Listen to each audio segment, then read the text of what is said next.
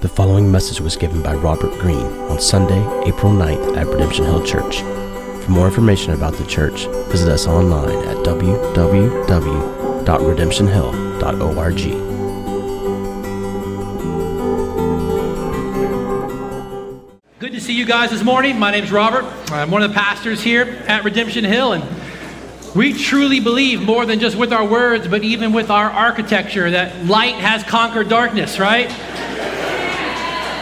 What a amazing reality on Easter Sunday morning. You would have think we planned it like that, but we really didn't. Uh, but the first kind of phase of what's happening here is is is taking shape. So. Uh, what a Sunday to be able to see out and the weather just being beautiful and have the light in here together. It's, it's awesome. So, happy Easter.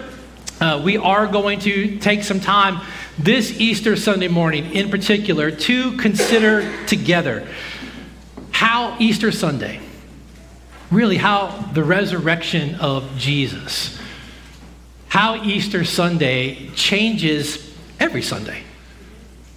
And not just how it changes every Sunday, but how the resurrection of Jesus changes every day.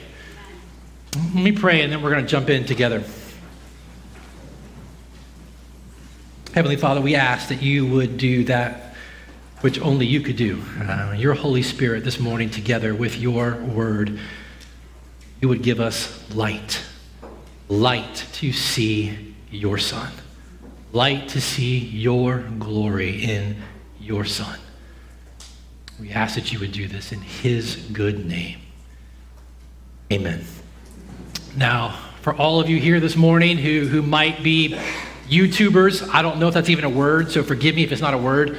Um, I, am old, it's not my thing, but if you're YouTubers, and I don't even know what that means, maybe you like to make videos, would you believe me if I actually told you that it was possible for you to be able to gather over 72 million views and 2.5 million followers in less than 60 days? It's possible because it was actually done. In 2020, John Krasinski broke the internet with nine episodes of what he called Some Good News.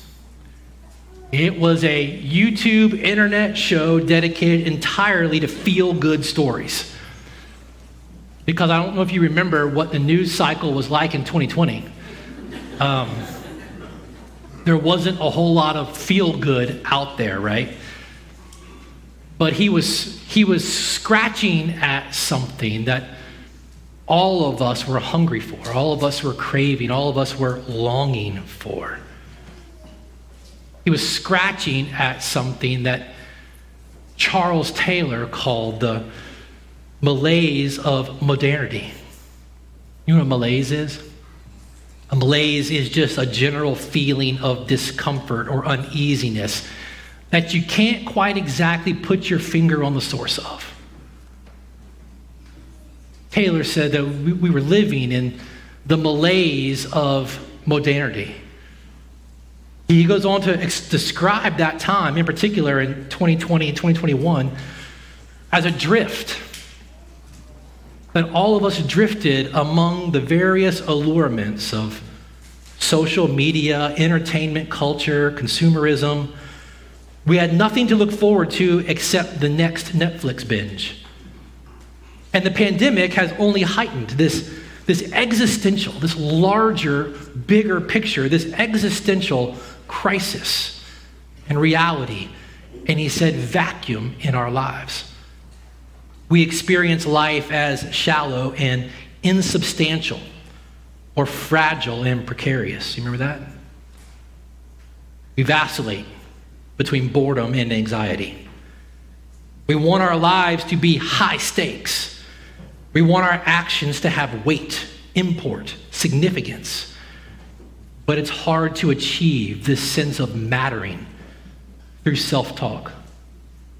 And yet, self talk is the only tool our therapeutic culture gives us. Just stare into the mirror and try to talk your way into significance. Convince yourself that you matter. Unsurprisingly, he said, the vast majority of us find this hard to do. And so we drift, caught up in the current of the malaise, not quite being able to put our finger on what the source of it all really is. Well, 400 plus years earlier, in the 1600s, there was a mathematical genius born in France named Blaise Pascal. And in the 1600s, Pascal actually put his finger on the source of what Charles Taylor would call in our day this malaise that we find ourselves in. Pascal said that all of us, every single one of us, is born with a God sized hole in our soul. Pascal described it this way it's a terrifying, bottomless abyss opening up inside of us, which will do anything to fill. It won't remain empty. We'll try to fill it with anything around us. he said, What else does this craving and this helplessness proclaim but that there was once in man a true happiness, of which all that now remains is just the empty print or trace? This we try in vain to fill with everything around us, seeking in things that are not there the help we can't find in those things that are there. And though none can help, since this infinite abyss can only be filled with an infinite and immutable object. In other words, it can only be filled by God Himself. Each of us has this abyss, this hole, this vacuum that leaves this ache. An ache we all try to fill. An ache, whether we can actually put our finger on it or not, exists an ache and a longing to be at peace with the one who made us.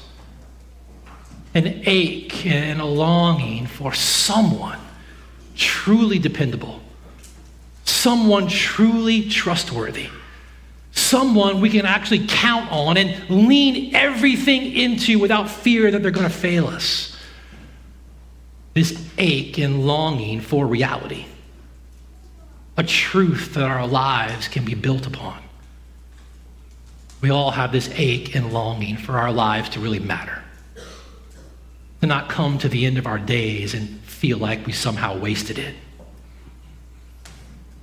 Turn on the news in 2020 or 2023 and we don't find hope, we find despair because underneath it all, we're just being reminded that all the things we try to fill that longing, that, that void, that vacuum with, all the ways we try to fix that ache are, are only letting us down people we look to, groups we look to, things we look to. They're, they're only letting us down. And so, uh, a daily dose of some good news, something that feels good, it, it hits the spot for a moment. It, it, it pacified for just a moment the malaise. But then, even after nine shows, even Jim Halpert let us down as he sold some good news to CBS, never to be seen again. And so we're still desperate, truly desperate for good news. Lasting, life altering news. Not soft news, feel good information, but real, solid news. Friends, that's the very thing that God provides for us this Easter Sunday morning in His Word. If, you, if you've got your Bibles, open them up to the book of First Corinthians. It's in the New Testament. If you open up the Bible in front of you to the middle and begin to head right, you'll land there pretty quickly. First Corinthians, and we're going to be in chapter 15. If you're flipping through it and you find First Corinthians as a title, the chapters are the numbers that are in bold and are larger. We're going to be in chapter 15, and we're going to pick it up in verse 1. This is what the Apostle Paul, who wrote this letter, has to say, not only to the church in Corinth who received this letter, but to us even today. Verse 1 Now I would remind you, brothers, of the gospel that I preached to you. All right, let's stop right there. So, we're going to get farther, I promise. But there are two very important pieces of information in this sentence. In fact, for those who would have read this or heard it read, there were two things that they would have understand that give context and shape and weight to everything that Paul was about to say. Two things that I think today we become so familiar with that we miss the weight of. And the first is this gospel that Paul is talking about. Gospel, and if you've been with us for any amount of time, you probably heard one of us talk about this before, but gospel is a word that literally means good news. And here's the thing it's not a church word, it wasn't a religious word.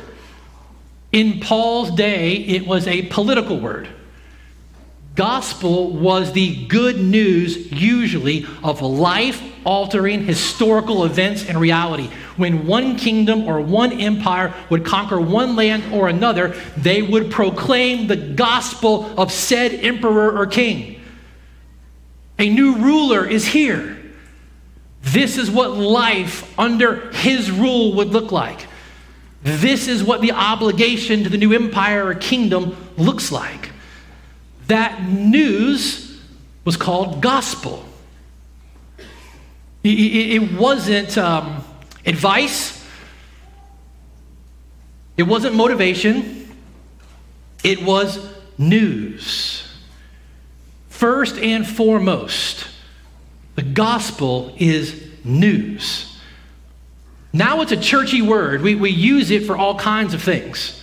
We're gospel this, gospel that, everything. And there's nothing inherently wrong with that, except that we miss the weight of the reality of what's actually being said.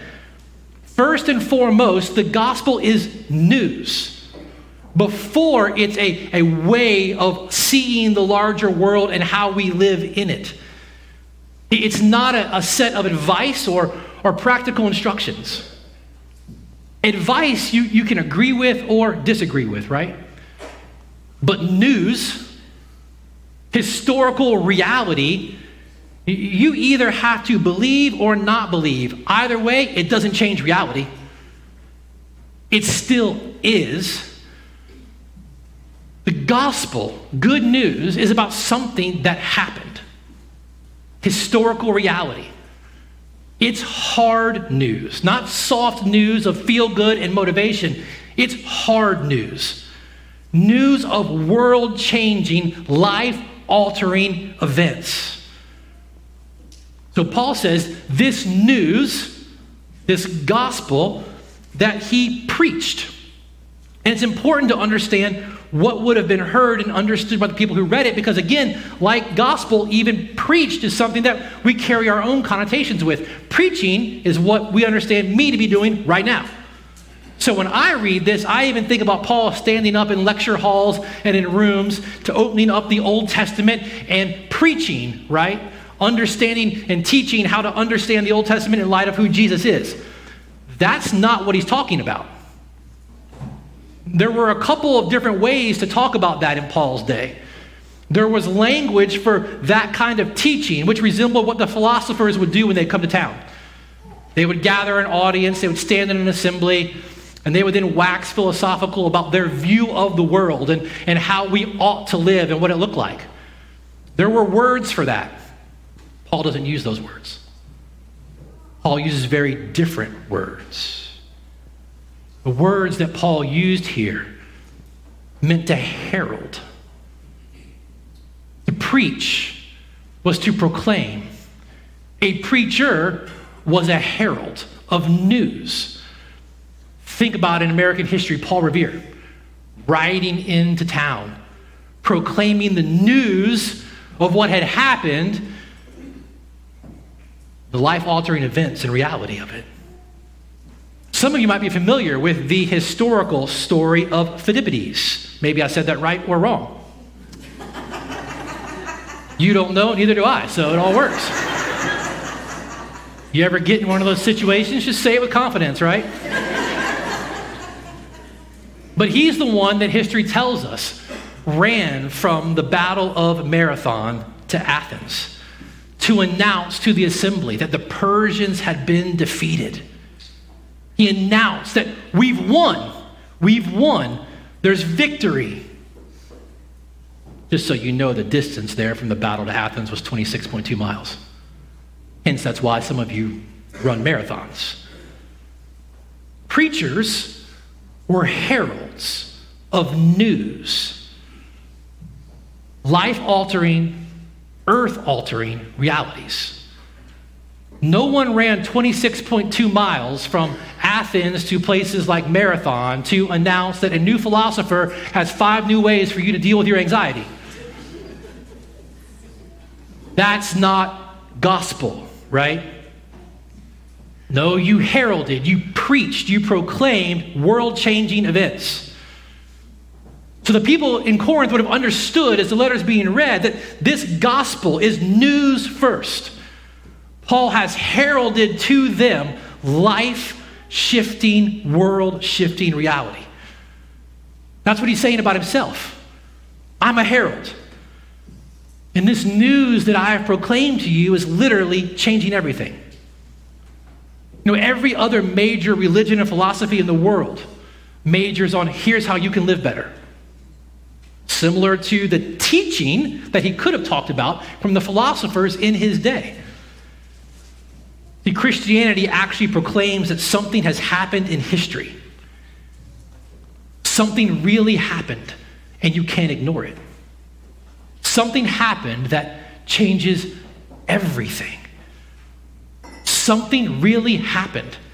And as a result of it, the world is now different in the present and will be different in the future. So let's listen to him again. Now, I would remind you, brothers, of the gospel the news that I preached, heralded, proclaimed to you, which you received and on which you stand. You've set the foundation of your life upon this news, upon this historical reality, upon what I have declared, and by which you're being saved if you hold fast to the word I preached to you, unless you believed it in vain. And here is the news that Paul proclaimed. he's going to summarize it for them right here. For I delivered to you as of first importance what I also received that Christ died for our sins in accordance with the Scriptures, that he was buried, that he was raised on the third day in accordance with the Scriptures. So the first thing that he reminds them of and summarizes for them is that the good news, the gospel, is about Jesus. It's centered on Jesus. It's not news about a bland, edgeless God. Just a theism about a God that did something. It's about Jesus and what he's done. And Paul said, He died in our place for our sins. This news is not a proclamation or a declaration uh, of some death that occurred somewhere. It's not just an obituary or a death notice. No, there's something weighty about this thing. He died for our sins. There's an eternal, personal, theological weight to this death. And he really was dead, buried contrary to what you might have learned in class, he didn't faint. He didn't swoon. He wasn't just dehydrated and lost a lot of blood and electrolytes and they got confused. He didn't pull a David Copperfield and disappear. He really died. He was really put in a tomb. And then Paul says he really rose from that tomb three days later. This news of something that has truly happened, that has life altering, world shaping consequences, is anything but mundane. It's anything but boring. Paul says it's news about a real man who literally died a violent and gruesome public death. People watched it, people saw it, people heard it, people were there. And then three days later, he wasn't in the tomb anymore. Instead, Paul goes on to say in verse 5, he appeared first to Cephas and then the 12, then to more than 500 brothers at one time, most of whom are still alive. So Paul's saying, if you want to go find them, you can talk to them. Though some have fallen asleep, they, didn't take a nap. That's Bible way of saying that they've died, right? So some who saw him when he rose have now passed. But then he appeared to James and then to all the apostles, and last of all, as one untimely born, he appeared also to me. So lots of eyes saw him. Lots of eyes saw him die this crucified, violent death. Eyes saw him be put in a tomb. Lots of eyes saw him on the other side of that tomb.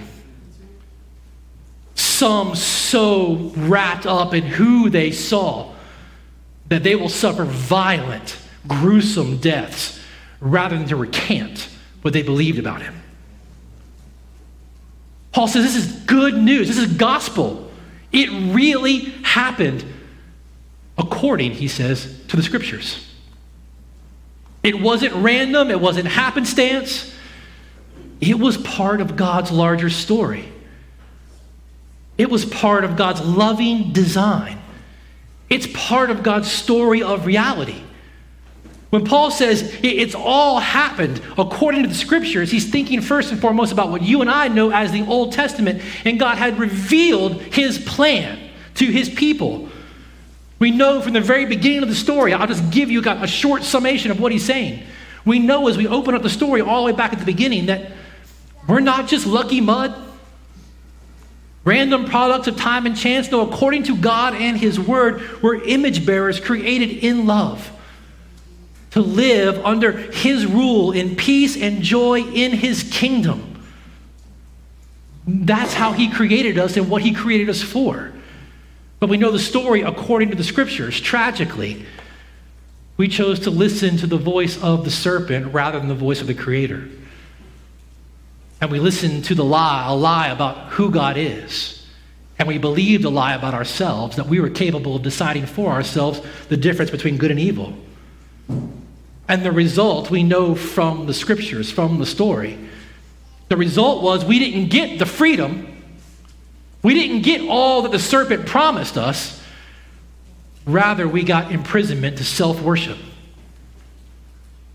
We get the consequence of death. From that moment, we know from the scriptures in the story that sin has infected every aspect of God's creation from that moment forward. And every attempt that we've ever made to try to put it all back or make it right, every attempt we've, we've ever had to try to fix ourselves and fix the world around us has ultimately failed. Like Humpty Dumpty off the wall. All the king's horses and all the king's men couldn't put it back. No matter how hard we tried, we can't fix ourselves and we couldn't fix the world around us. But we know from the story, according to the scriptures, that in spite of our rebellion, God never stopped loving his creation. And the scriptures tell the story of his steadfast love and faithfulness that culminated in the news of him sending his own son, Jesus, to die a death he did not deserve, but to die a death that we deserved for our sin. He died in our place for our sin and then rose three days later, defeating death itself. And now, this king this king invites us into life with him through faith in him. He welcomes us back. Paul says, This is reality. This is the news. This is the gospel. This is the good news that I herald and proclaim. It's what I herald and proclaim everywhere I go. Right? If all of this is true, if it really happened, Paul would say that there is hope for the future. There is forgiveness for you right now. There is restoration to a relationship that your sin has destroyed between you and God. There is the very Spirit of God that will take up residence into your life and change you. In other words, if the historical events happened, if it's really news, if it really happened, then everything about life has changed every day has to be seen differently. So look back, listen to him again, verse 12. If Christ is proclaimed as raised from the dead, how can some of you say that there is no resurrection of the dead? So you got to understand what Paul's getting after now, now that he's kind of bringing everybody together. In Corinth, Corinth was born out of the history of, the Greek Empire. And so Corinth was, was riddled through in its history with a Greek view of the world. And in the Greek view of the world, they believed that the soul was immortal, but the body was not. The physical self, the physical world was not immortal, the soul was. And there were many in this church in Corinth who continued to believe that. They were denying the resurrection of the body, the immortality of the body. And Paul's saying, you've got to understand the implications of what you're believing. And while you and I may not be born out of a worldview like they were in Corinth, and we may not consciously and willingly, willfully say that we don't believe that the body is immortal, that there is a resurrection, we often live like we actually do. Our lives don't look much different than theirs did, who openly didn't believe it. So Paul's saying you've got to understand the implications of what you're thinking, of what you're saying, of what you're believing. Listen to him, verse 13. If there is no resurrection of the dead, then not even Christ has been raised. Right? So everything about Jesus is just a fable. Period. If Christ has not been raised, verse 14, our preaching, proclaiming is empty, is in vain, and your faith is in vain. That's what vain means empty, hollow, weightless. Our preaching is empty, it's, it's hollow. Your confidence in that doesn't get you anything, it's weightless. Verse 15, we're even found to be misrepresenting God because we testified about God that He raised Christ, whom He did not raise, if it's true, the dead aren't raised. At best, we're false witnesses, liars. For if the dead are not raised, verse 16, not even Christ has been raised. And if Christ has not been raised, listen, not only is your faith futile, which he just talked about, but you're still in your sins. If there is no resurrection, you're still in your sins, which means now it is up to you to figure out how to make it all right, how to fix what's gone wrong in you. It's on you to try to make a way. Verse 18 If he has not been raised, then those who have fallen asleep already, dying in Christ, have perished. So, those who actually believe that Jesus really was the Messiah, but they've already died, Paul says, if he really didn't rise from the dead, they've perished. Perished meaning the weight of the judgment or the wrath of God is still on them they still face the judgment of God if Jesus did not get out of that tomb. And then verse 19 if in Christ we have hope in this life only because he didn't rise from the dead, we're of all people most to be pitied. Our lives are to be pitied. You should feel sorry for us. Later, Paul's going to say in this same chapter in verse 30, he's going to describe a little bit of what this life looks like, even for him, when he says, Why are we in danger every hour? Every hour I'm in danger for Jesus. Every hour I'm getting pushed back because of Jesus.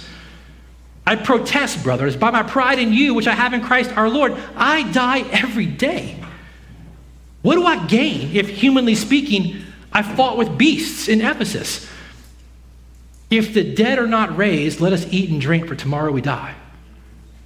If there's no resurrection, the life that I live, Paul says, is of the most to be pitied. If there's no resurrection, living for Jesus, obeying Jesus, denying yourself to follow Jesus, if there is no resurrection, that's stupid. You should feel sorry for us. It's delusional. It's so honest. I love the Bible.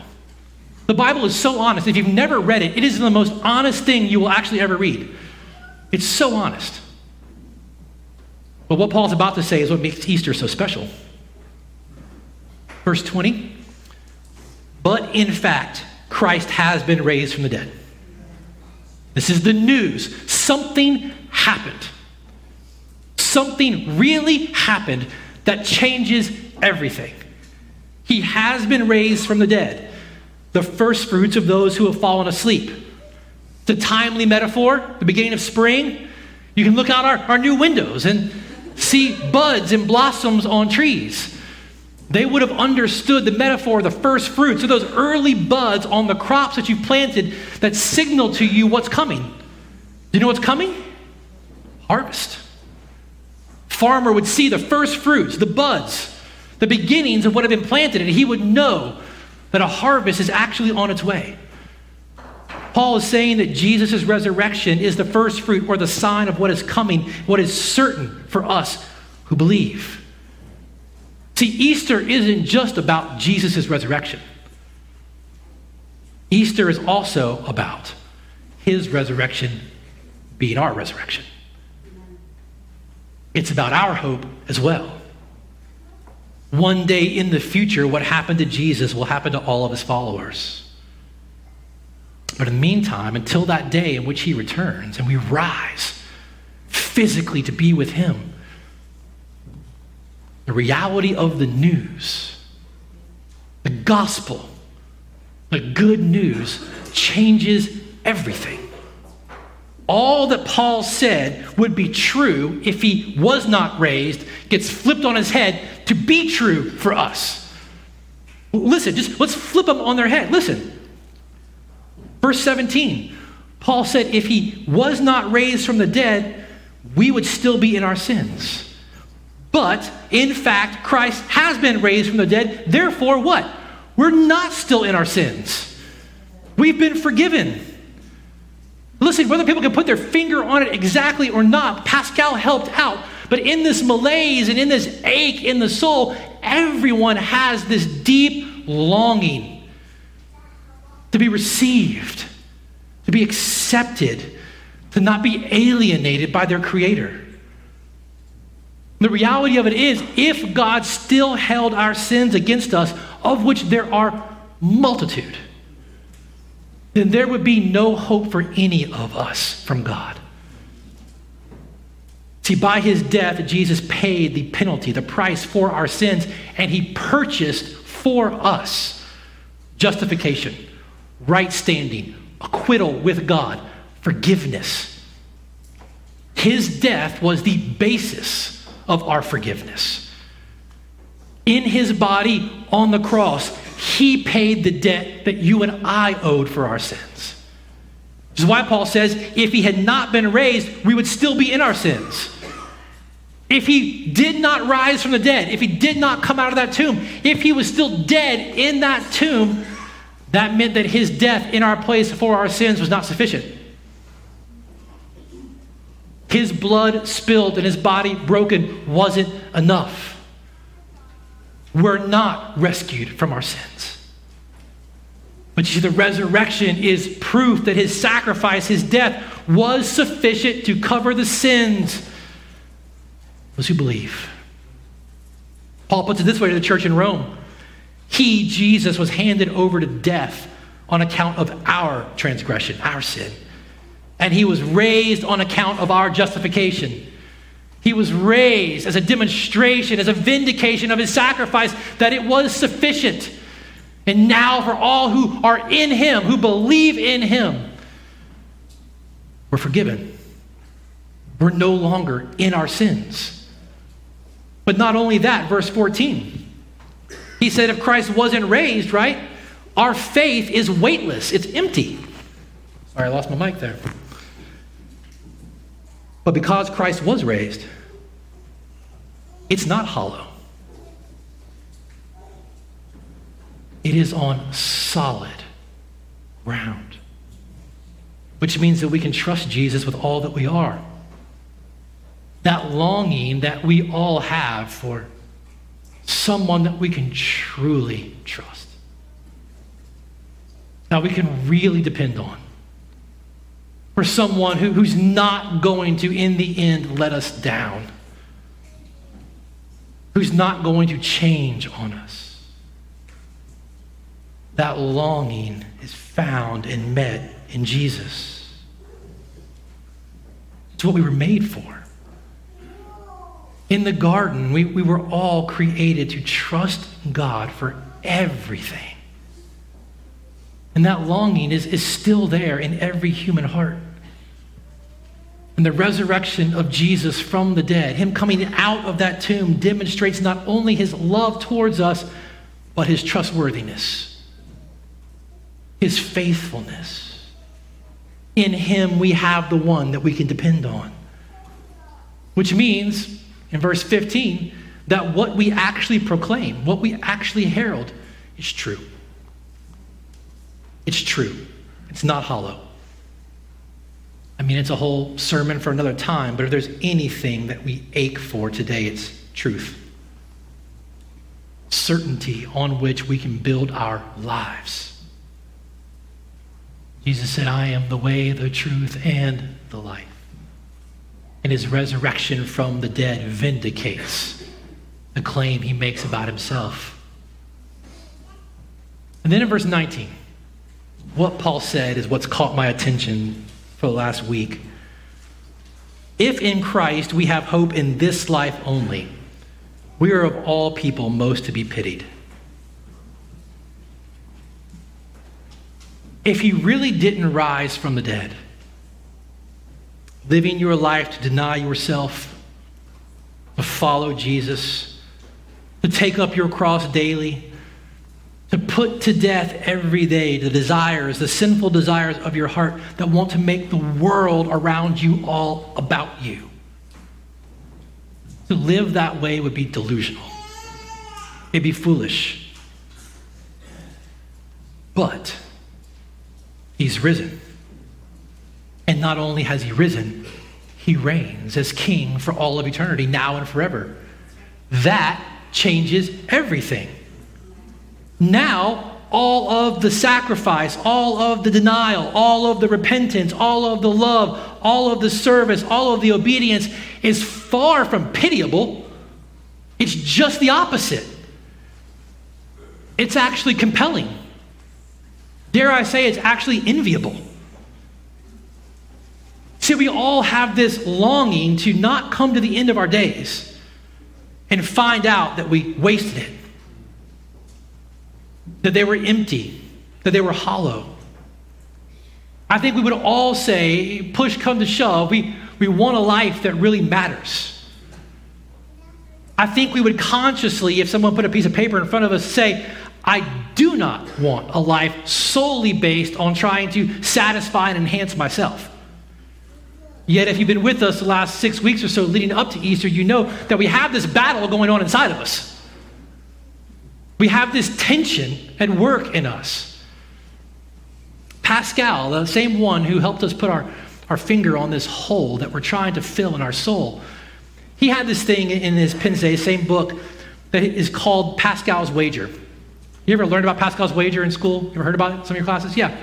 Pascal's Wager, if I could sum it up, the best that I could summarize a 17th century French mathematician genius, is basically now, the odds are better for you if you live your life on this earth as a Christian and then in death come to find out that Christianity was a lie because you won't have lost much.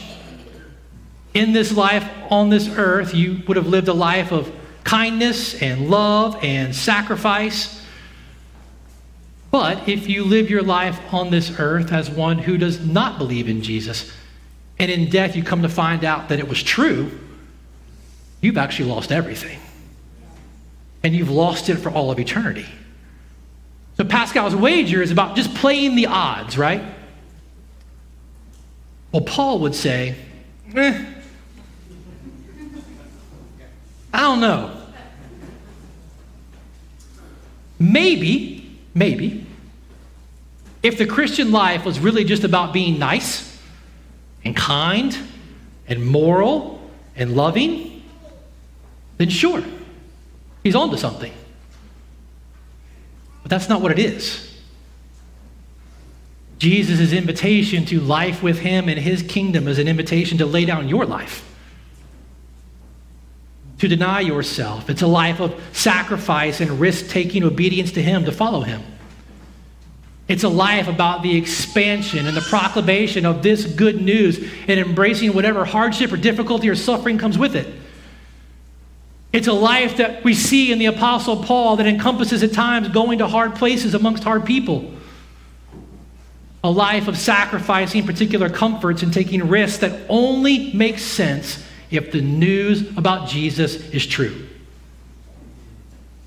A life that only makes sense if he's really risen from the dead. Paul says if the dead aren't raised, then a life lived for Jesus and not ourselves makes us a fool. What kept Paul going? What kept him going? Dying daily, as he would talk about. What kept him sacrificing? What kept him risking? What kept him loving? What kept him proclaiming? What kept the early church, who we know not only from the stories of the letters in the scriptures, but from the stories of history, who weren't amongst the elite in their day? The church was not born amongst the upper class of its day. It was born amongst those overlooked by the world around them, the poor and the marginalized. That's where the church took root. What kept them in their poverty and marginalization, continuing to sacrifice in generosity and love for one another, even those who weren't of them? But the Roman Empire would look at them and go, they even take care of our people. What would cause them to continue to go to the, to the lion's den singing songs about Jesus? What would cause them continue to risk in love for one another? What causes this and compels this? Well, Paul says it comes from a deep confidence in the resurrection, in the good news that something happened. And what happened changes everything. And he's reminding the church then, as much as God through Paul is reminding the church now, that this same confidence is to be ours. That's why Paul will end this part of his letter in verse 58 saying this Be steadfast, immovable, always abounding in the work of the Lord. Come what may, whatever it costs knowing that in the Lord your labor is not in vain. That's what we all want to know. That in the end, it's not empty, it wasn't hollow. The risk, the sacrifice, the obedience, the self denial, the cross carrying, the risk of love and, and service, that it was really worth it. Paul says it is because of the resurrection. Friends, are we living our lives in such a way that they only make sense if Jesus has risen from the dead? Or do our lives look just like the rest of the world? Prioritizing the same things, the same comforts, the same securities as the world, with the only difference being that we believe when our days are numbered, we're going to end up in eternity with Jesus.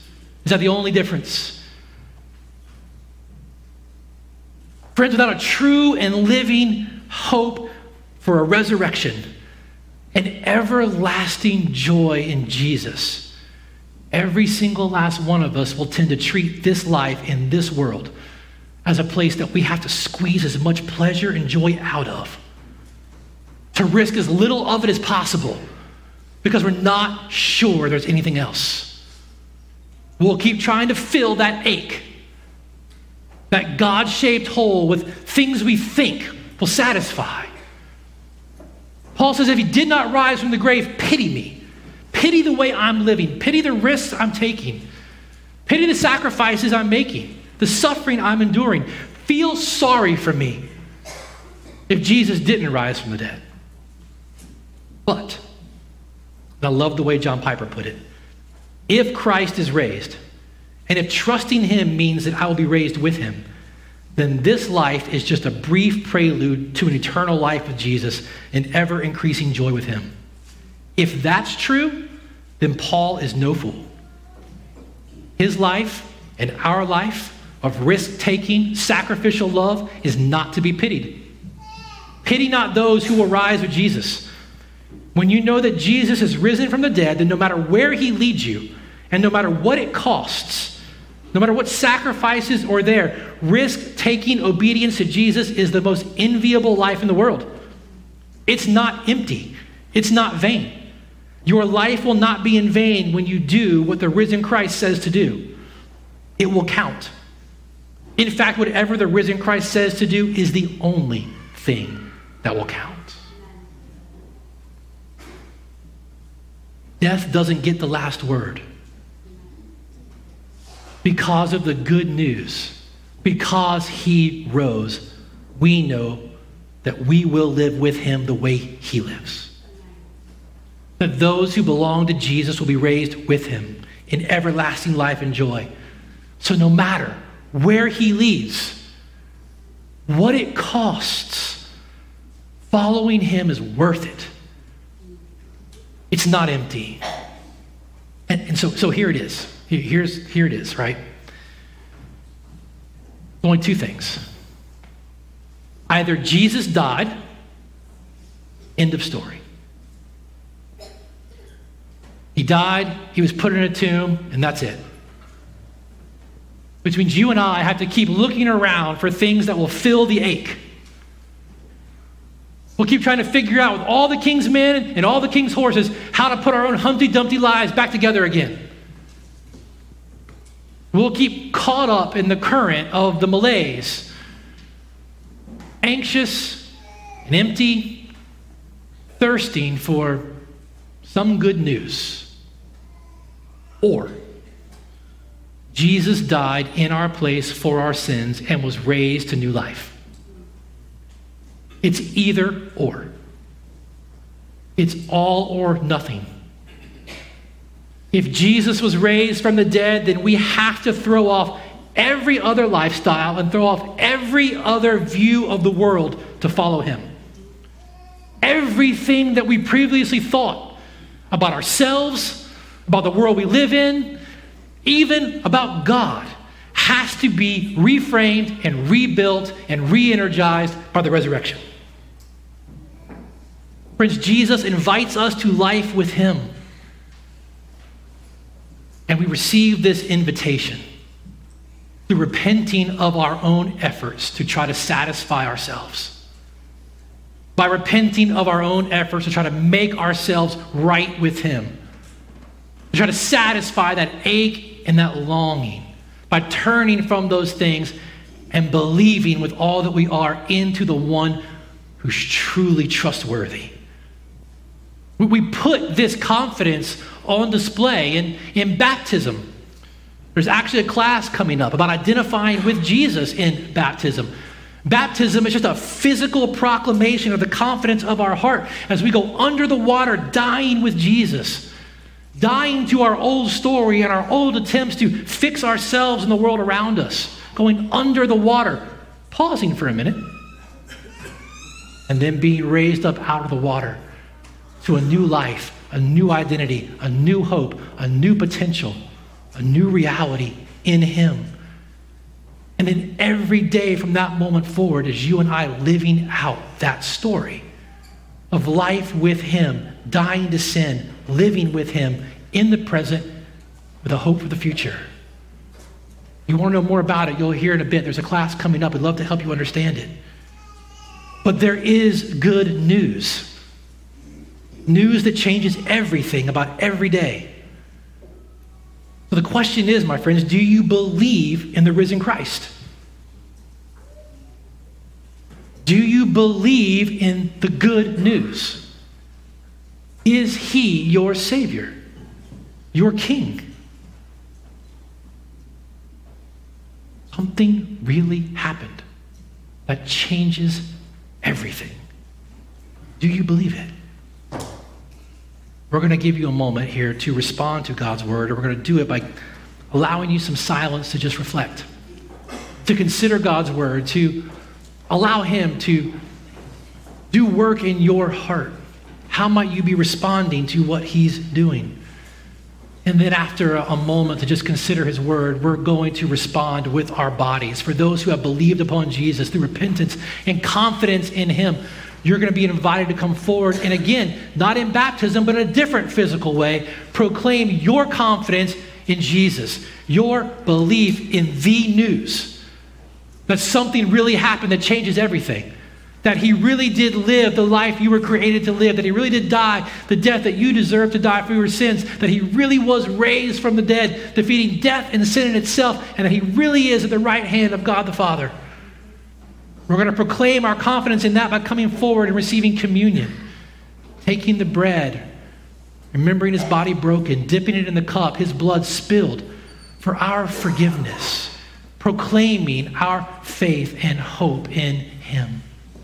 And then we're going to sing, we're going to celebrate, and we're going to be sent out from here as his people. So I'm going to pray, and I'm just going to invite you in a moment to just consider what God has said. And then as we come forward to receive communion, if you're here this morning, and you would say that you are not a follower of Jesus, I want you to know how glad we are that you are with us.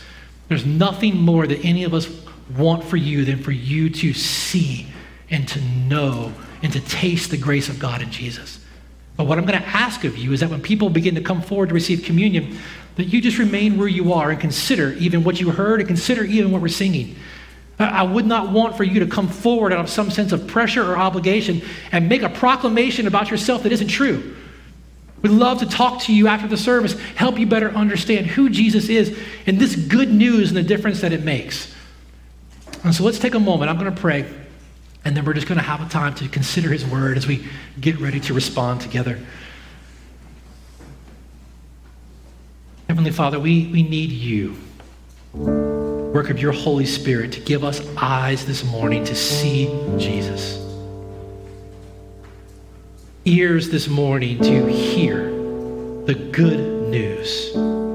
He is alive, He is reigning, He is loving. And we need you this morning by your Spirit to give us a heart of confidence and of faith in this news so that our lives begin to increasingly reflect reality of our hope.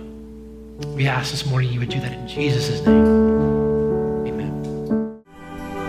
You've been listening to a message by Robert Greene given at Redemption Hill Church in Richmond, Virginia.